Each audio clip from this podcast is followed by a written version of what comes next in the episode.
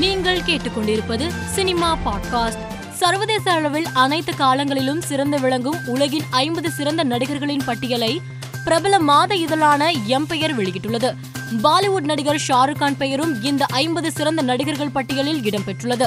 இந்த பட்டியலில் இடம் பிடித்த ஒரே ஒரு இந்திய நடிகர் ஷாருக் கான் என்பது குறிப்பிடத்தக்கது. ரசிகர் ஒருவர் சென்னையில் தனுஷின் கேப்டன் மில்லர் திரைப்பட படப்பிடிப்பு நடந்து வருவதாக பதிவிட்டிருந்தார்.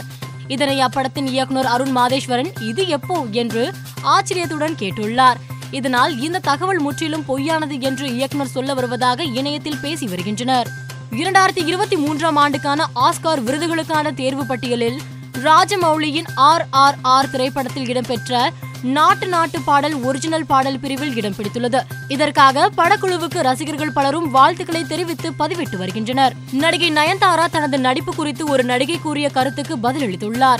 ஹாஸ்பிட்டல் சீனில் தலைமுடியை விரித்து போட்டுக்கொண்டுதான் நடிக்க வேண்டும் என்ற அவசியம் இல்லையே என்று கூறியுள்ள Nayanthara commercial film realistic film இருக்கு என்று தெரிவித்தார். இதையடுத்து நயன்தாரா பற்றி பேசியது மாளவிகா மோகனன் என்று கூறும் ரசிகர்கள் அவர் பேசியிருந்த வீடியோவை சமூக வலைதளத்தில் பதிவிட்டு தங்கள் கருத்துக்களை பகிர்ந்து வருகின்றனர். பாலா இயக்கத்தில் உருவாகி வரும் வணங்கான் படத்தில் இருந்து விலகுவதாக சூர்யா தெரிவித்திருந்தார். இந்நிலையில் இதில் நடிக்கவிருக்கும் நடிகர் குறித்த எதிர்பார்ப்பு அதிகரித்திருந்தது. தற்போது இதில் நடிக்க அருண் விஜயிடம் பேசி வருவதாக இதன் படப்பிடிப்பு வரும் பிப்ரவரியில் தொடங்க உள்ளதாகவும் சினிமா வட்டாரங்கள் தெரிவிக்கின்றன.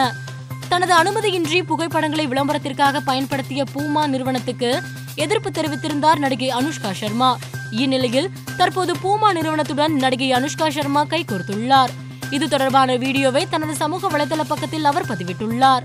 வாரிசு படத்தின் இசை வெளியீட்டு விழா வருகிற டிசம்பர் இருபத்தி நான்காம் தேதி நடைபெற உள்ளது. இந்நிகழ்ச்சிக்காக மேடை அமைக்கும் பணி விறுவிறுப்பாக நடைபெற்று வருகிறது. இதனை இசையமைப்பாளர் தமன் நேரில் சென்று பார்வையிட்டுள்ளார். அது மட்டுமல்லாமல் வாரிசு இசை வெளியீட்டு விழாவில் இசையமைப்பாளர் அனிருத் பங்கேற்று இசை நிகழ்ச்சி நடத்த உள்ளதாகவும் தகவல் வெளியாகியுள்ளது. மேலும் செய்திகளுக்கு மாலை மலர் பாட்காஸ்டை பாருங்கள்.